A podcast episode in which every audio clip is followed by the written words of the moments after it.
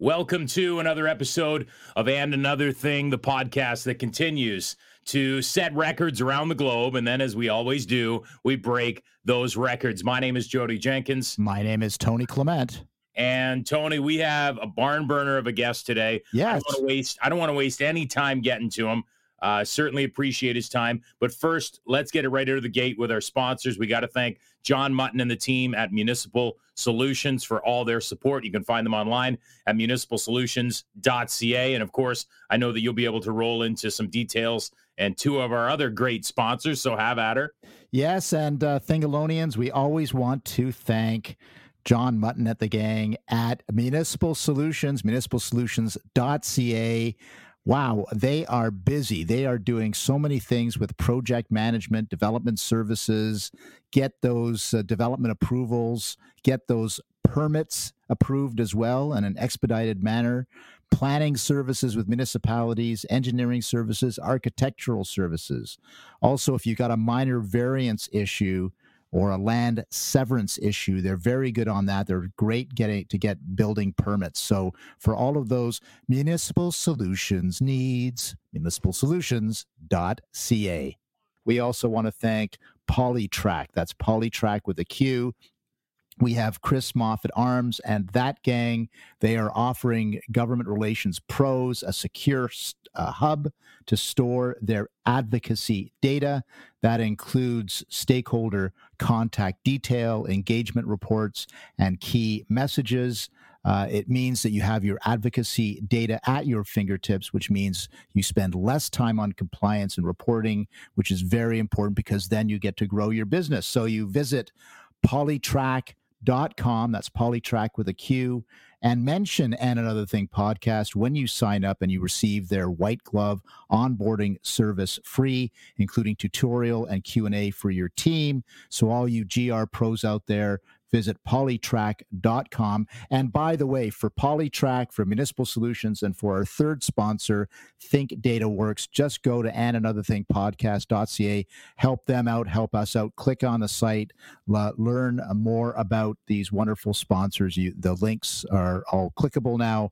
So uh, that is uh, your one stop shop for our sponsors. So let me tell you a little bit about Think Data Works while we're at it, because Brian and Mackenzie and the gang are doing some amazing work. Uh, they want to make sure that data is secure and shareable and that you've got a data ownership model that will outperform your peers because with, if you do not have proper data governance infrastructure, your organization could be subject to some trouble like fines or uh, you don't want to be mishandling any data.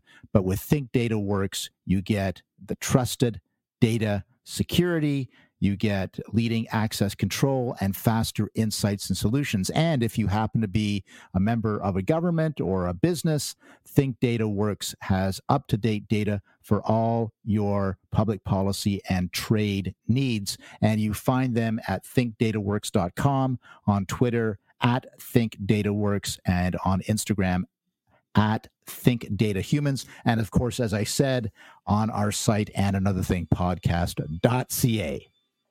Wow, we have so many sponsors. You know, Tony, I get stopped in the streets. People say, We love the show. You have so many sponsors. You guys must be millionaires. And I kind of chuckle and I say, Well, yes, we are millionaires, but we're just like you. We put our pants on one leg at a time. The only difference is we have several million dollars in our bank account. right. But other than that, we're exactly the same. That so, sounds like a Saturday Night Live skit from a long time ago. Exactly. Except we make gold records. Except we make gold records. But it was really nice of Harry and Meghan to stop by our podcast on their way to Oprah the yeah, other week. Exactly. Uh, if you missed yep. that episode, you're going to yeah. have to. Yeah, you got to go back and listen to that one. It's, uh, that's right. pretty popular. It's got a lot of downloads. Okay, I want to honor this gentleman's time that's uh, taken the opportunity or the time to join us and given us this opportunity. Uh, we want to welcome, and I hope I don't screw this up. Uh, he's a first time appearance on this uh, program. He is the commissioner of Longwood, which is in Florida. Wow. Let's welcome Commissioner Matt Morgan. First of all, Matt, welcome to the show. Welcome, Matt. Thanks for having me on, guys. So, Matt, just quickly, a commissioner, just because I don't think commissioners are a big thing here in Canada when it comes to provinces and municipalities, but yeah. but tell us a little bit about wh- what is a commissioner. Yeah, let me kind of do it for you. Um, so we have uh, uh, five city commissioners here in the city of Longwood, and quite frankly, all of our state of Florida cities. Um, up north, they call them councilmen. Here, we call them commissioners. But the commissioners have much more quote unquote juice, as it were, or power, as people out of the business would call it. I call it uh, um, responsibility. and uh, the five of us have equal, five of us here in Longwood have five equal responsibilities in creating policy here in the city of Longwood. We have a by title only mayor position, meaning each year in the month of May, we choose one of the five of us amongst us five commissioners who we want to be our mayor. I've been the last two times mayor, and then this time around, I had publicly said on record I wanted to give it to uh, one of my fellow commissioners who's never had an opportunity at it before. But please keep in mind, again, mayor or commissioner in Longwood, it, we're all we're all the same ability and responsibility. Nobody gets paid more than the other. No one has more ability to help the city more than the other. We're all five equal parts, and I, I really like that a lot. Matt Morgan is the commissioner of Longwood in Florida. He's joining us uh, on this episode of And Another Thing. And Matt, I also want to take just a couple minutes here, your background, because you have a very interesting background, uh, professional wrestler, uh, several different uh, organizations that you participate in. I'll let you kind of share a little bit about that. But I, I also want to hear about the transition from wrestler into politics because – there are several examples of that happening. Obviously, with Jesse Ventura being a well-known one, Glenn Jacobs, who's known as obviously as Kane. I think Booker T was at one point trying to run for something. But tell us, is it is it that a common thing? Is it unique? And what do you, what's the connection there? So I want to put this on the record. Other than B. Brian Blair and Jesse Ventura, I'm the third professional wrestler to be hold uh, hold public office. Glenn Jacobs got elected in the election cycle right after me. Okay. Um, wow. A very good friend of mine, Glenn Jacobs, who played Kane in WWE. Um, but um, I think Rhyno ran for public office as well, but he lost. Um, Booker has been thinking about it, or maybe he's tried, but he definitely is not elected. Hopefully one day he is. Um, there's a commonality, um, for sure. And the commonality is think about what professional wrestling is your job is to get out there, and again, I'm a former WWE wrestler, I'm a former TNA Impact wrestler. Um, so it's 13 years of being on people's television sets every single week. And your job as a wrestler is to make people emotionally invest in you. That is literally your job. Make them boo you if you're the bad guy, cheer you if you're the good guy, right? Pretty basic. But to get them to emotionally invest in you when they know it's a scripted show, is not so easy. So the more talented ones have figured a way to create that magic to make them care about you. So think about what your job as an elected official is. It's to be out in the public, it's to be well spoken, but most importantly, it's to have the backs of all the residents you represent. You have to have that emotional investment on both ends. My end representing them, and on their end to go to get off their butts and go will be willing to vote for me and support me, to put me in that position right? Um, that's what I think the commonality is. Why I think wrestlers end up being successful elected officials. Matt, uh, it's uh, Tony here, and uh, you've partially answered the question, but I'd love to to have you delve deeper. Are there particular skills other than communication skills? I, I think you've answered that part, but other skills that pro wrestlers have that are helpful not only to get elected but to be a good public servant? I, I do. I think because uh, you're a political outsider. I think right now we're in a day and age, quite frankly, I think long overdue, in which people are now willing to look outside the box for that outside the box candidate, for that political outsider. Right now, right. when you say political outsider, it's like, well, get in line. Your opponent's a political outsider nowadays, and but I think people like that. I think want. It's weird, right? Because I'm a, and I hate the word, but I, I'm a celebrity, right? But with that said, I'm also everyman. In my city of Longwood, they don't look at me as the blueprint Matt Morgan. They don't care that I'm a former pro wrestler. I'm their guy. I'm their neighbor. I'm the guy they see in the supermarket. I'm the guy that helps the youth sports. I'm the guy that helps raise money for all of our teams uh, and our kids here. So that's how they see me. So there's, in a weird way, here in my city, uh, there's that common man feel that I give them. and they know I will fight my tail off on the policies they want to see enacted here in Longwood and the different things they want. Um, they wanted a park here, right? I made it help make it happen of getting a, geez, a four and a half million dollar park here at no expense of our taxpayers um, through grant money and busting my tail. So the, I think another commonality between pro wrestlers transitioning into politics as elected official is the fact that that work ethic that comes with it. You just don't show up on WWE TV by slipping on a banana peel. You get there because you're the best of the best, and that means you come with an impeccable work ethic. That same work ethic needs to transition over to public office, and nobody will outwork me. I don't care what uh, the president of the United States on down. Nobody will outwork me. Um, and I take that very seriously. I get paid $940 per month after taxes for my elected role here. So you do this because you want to positively affect change. A lot of people talk a good game about affecting change. I am the game when it comes to affecting change because I it's not about me. It's about being my rep- being representative of being the conduit. That seat that I sit in, right, and creating policy in Longwood, that's not even my seat. That's the city of Longwood seat. And they say, hey, you know what? You're going to be our megaphone, Matt. You're going to be our conduit, Matt. So we're going to vote you into office, and we need you to continue to be our voice and our megaphone. Not what you think is best by yourself, Matt, but representative of 16,000 residents. Can you? Do it? Absolutely. Yes, I can. Now, uh, I'd love to know a little bit about what drives you. What's what's the best advice you ever got? In wrestling or in general? In life. Okay. Um, that it's the same thing I just told our kids yesterday. I went to one of my middle schools yesterday to give a talk to a group called Young Men of Excellence. It's an African American after school uh, group of young men that want to become leaders within their community. These kids are middle school. I was so impressed by this that at that age they already know what they you know that they want to be leaders.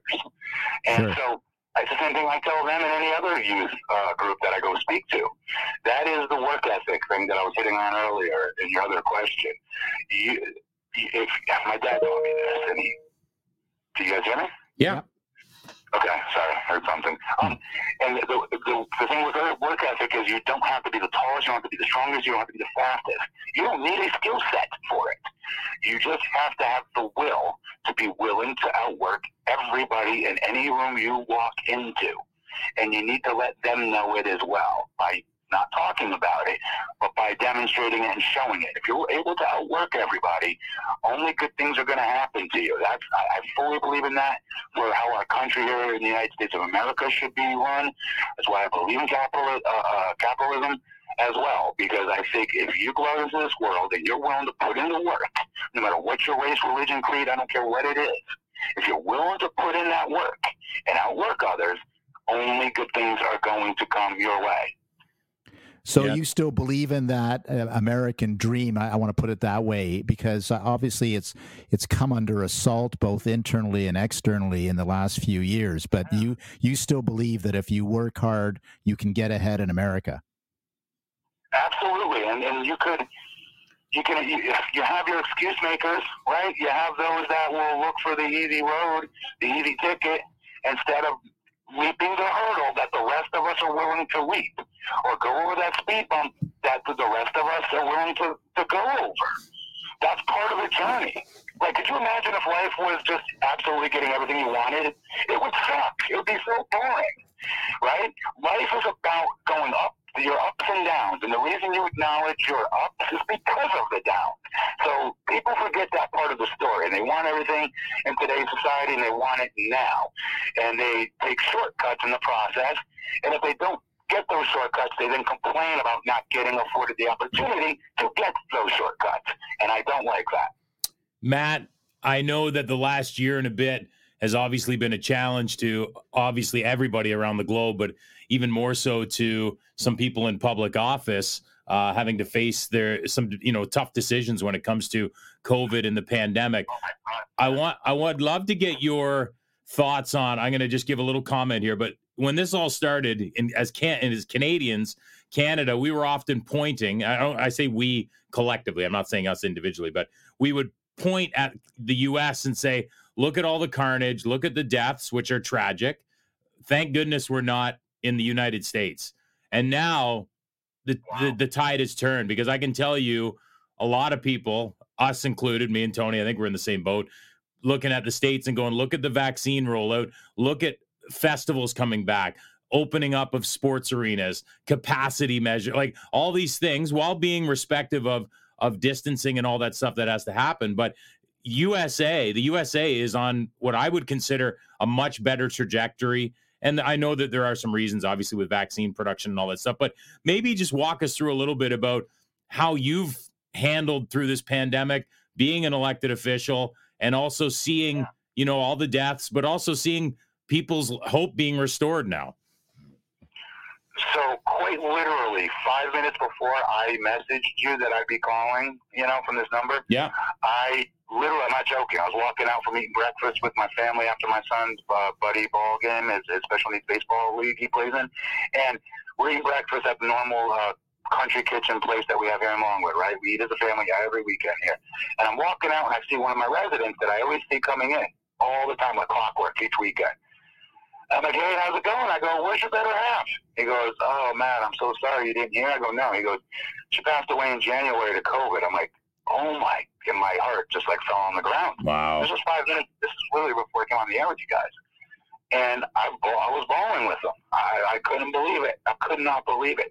So I think all of us at this point know somebody that have passed from this virus. But at the same token, by the same token, right? Uh, you, you, don't want to dummy this down. You don't want to cheapen it. You don't want to lessen it, as it were. Yeah. Right? You, you, you. So when I was mayor, and remember I told you guys, in City Longwood, the mayor doesn't have more responsibility than the four commissioners. That's yeah. true.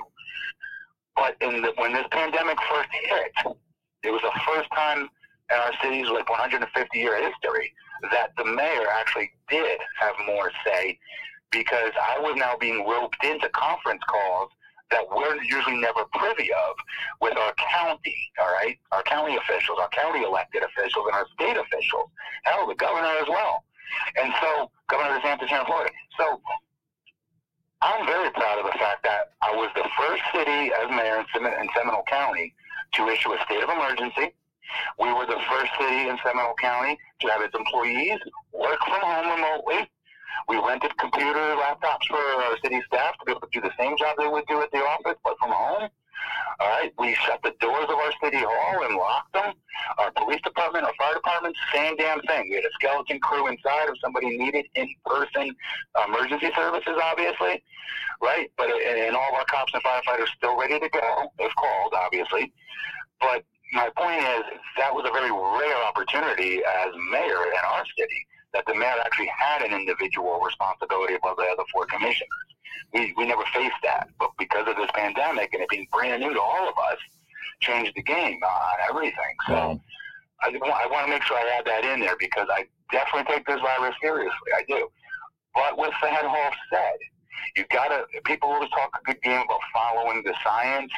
My problem, more times than not, is people want to follow the science that fits their own narrative, that yeah. fits their needs right? Yeah. So if you don't want to listen to Dr. Fauci, you, guess what you're going to do? You're going to go find that guy on Twitter that claims that they're a doctor and is spouting off statistics that fits what you want to go out there and say and your feelings if you hate masks, right?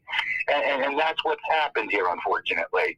And it's been one of the most deep, I thought for sure, I stupidly proclaimed this publicly for the record, that I thought this was going to bring us all together. I swear to you, call me corny and cliche, but I'm like, for sure, I remember telling my wife this too, this will bring us together because we're all eating this humongous shit sandwich, excuse my language. Every one of us are getting dragged with this. We're losing our jobs.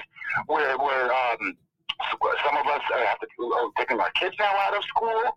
We're having to have our kids learn face to face, sorry, uh, computer online learning. Um, all these new things, we're all being thrown into the frying pan together as one, not one being above the other. So for sure, this will bring us together, right? Nope. It became even more divisive because now you have anti-maskers versus maskers. So here I'm out there doing public events and ribbon cutting still, wearing masks, right?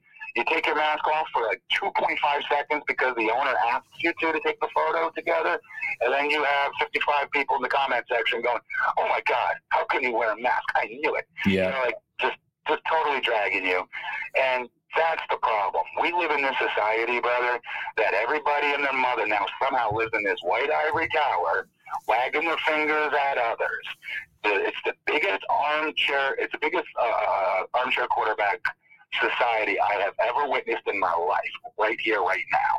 And it's got to stop. This judgmental crap of you know more than the other has got to stop. Whether hey. elected, unelected, it doesn't matter. We as one need to stop it. And so, back to the virus really quick. I, I think across the country now, the reason you're looking at America and you're like, oh, at least they're opening up, things are getting better. I will make the argument, and you're going to say I'm being partisan, but uh, this is the truth. Look at the specific states that are doing better than the others. I will argue, okay, that they are Republican. They have a Republican governor. Florida, Texas.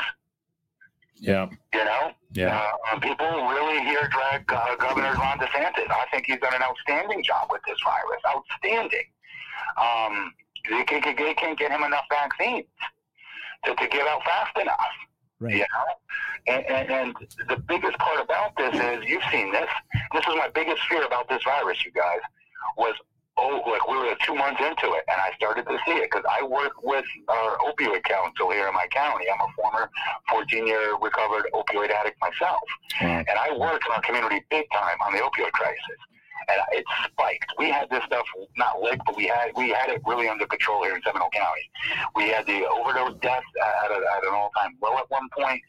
Suicide uh, ideation was at an all-time low. Uh, here in our county, mental health was really, really being taken care of as well as it could.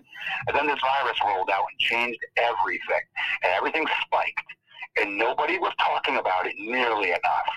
Alcoholism has spiked.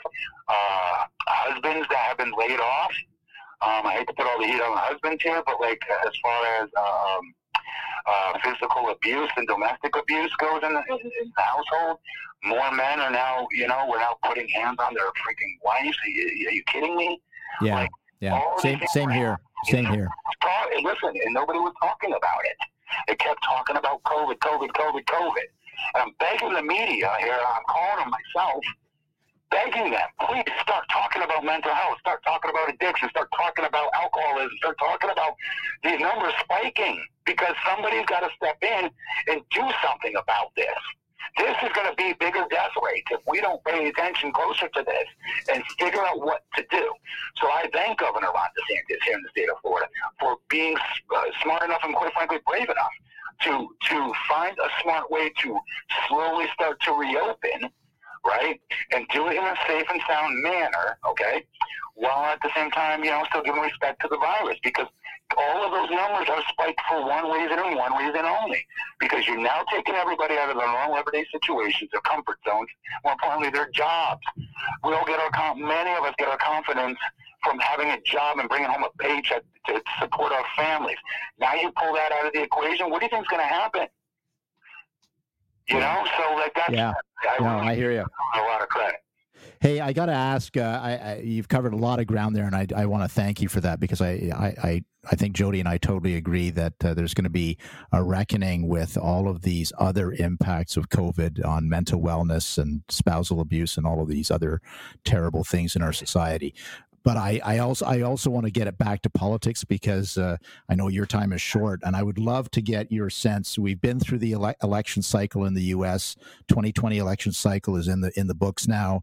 Uh, you've got a Democrat-controlled Senate. You've got a Democrat-controlled House of Representatives. You've got the presidency with President Biden. What do you see as the future of republicanism uh, in the short and medium term? I honestly, on the na- on the national on nationwide front, I think you got to continue with uh, um, Amer- uh, America First motto, right? As far as we need to build our country back up. All right. So if we want to take care of others, we need to take care of ourselves first. That's not selfish. That's not selfish at all. People want to uh, use it as partisan talking points, but well, that's racist, or that's this, or that's that. No, like guys, gas here has literally gone up one dollar in the last two months. Two months, it's gone up one dollar. That's a lot of money for a lot of people that are holding on for a, for their for dear life for their current jobs. Yeah. Right. Now you add uh, this huge spike in our gas amongst many other spikes we're going to be getting as far as uh, what costing what, what things cost now. I mean, good lord, it's literally what we said was going to happen. It's happening now. So I, I don't understand how anybody could think it's bad or wrong to want to take care of fellow Americans first. Because again, I think people have this misperception, and I think it's incredibly racist, by the way, Right. This perception that when we say America first, that somehow it means white people first. What are you talking about? No, no. My neighbor Jeff is black. He's American. Every, uh, my wife, who is a, a woman of color. Uh, my child, who is multi has multi ethnicities, is a child technically of color, even though skin wise he doesn't look it. Right? Like, like we're a melting pot here in this country. So when you're we say America first, every religion, every creed, tall, short, fat, come one, come all. Everybody in this country is American. So therefore, it's all of you, all of us together collectively that need to be built up first to be able to go ahead and take care of these other countries that desperately need help, these third world countries that have always relied on our help over the years especially with the rollout trying to help families in desperation, in need, that are not back to work right now, and waiting on the stimulus pack. The stimulus that was sent out was rotten. Say what you want about Orange Man Bad, but at the end of the day, guess what? Orange Man Bad, his stimulus checks hit more Americans yeah. than this last one that Biden put out. And I don't even like talking like that because I don't. I'm a Republican, but I'm a Republican that gets it. I'm a Republican that represents everybody. Does that make sense? Yeah, absolutely. Yeah, absolutely. Does. Democrat. I don't get into pissing contests with people because they have democratic viewpoints. Like that's the stupidest thing ever. That's not what we should be doing. We should be finding out what we have in common and then building on that and fanning the flames of those commonalities. And we don't do that anymore. We used to be at a place where we could say, look, we may agree to disagree, but I still love you, brother, or I still love you, sister. We used to be able to say that and then walk mm. away. Still be friends, still be family, relatives even. Now, no, no, it's not like that. And I'm in a very small role, obviously, in a very small city. You know, I'm not the president, I'm not the vice president of the United States, but at times I really wish I, I could be for, for those moments where I really think we need those solidarity speeches. We need those moments of what I just said, of, of grabbing everybody by the hand together. As corny and cliches again, you may think that sounds, guys, and saying, look at all these things we have in common. We're both eating the same shit sandwich right now in this moment in time together. How do we get through it? Let's go. Well, your time your time will come, Matt. Your time will come. Don't worry. Yeah, Matt, I was gonna, I was gonna just, I, I we got to wrap up here in a couple minutes, but and I know you got, uh you're on the clock as well, but quickly, you seg that segues perfectly into what, uh what is next for you, like what, and on the uh elected side of things, what do you think's next? I'll, I'll, I'll be dead serious. I will not think about. I, I believe in serving your terms out. I yeah. do not believe in leaving terms early. So I just got reelected in Longwood for four years.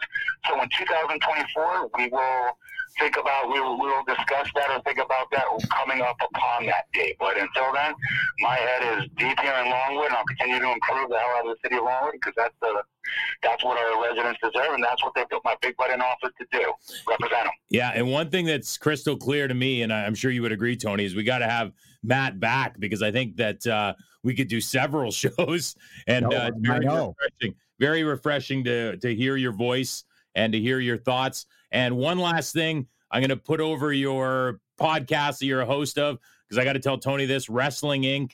Matt is one of the hosts. They have a couple hosts. They do shows every Monday, Wednesday, and Friday after the major uh, television programs and all uh, all types of wrestling organizations.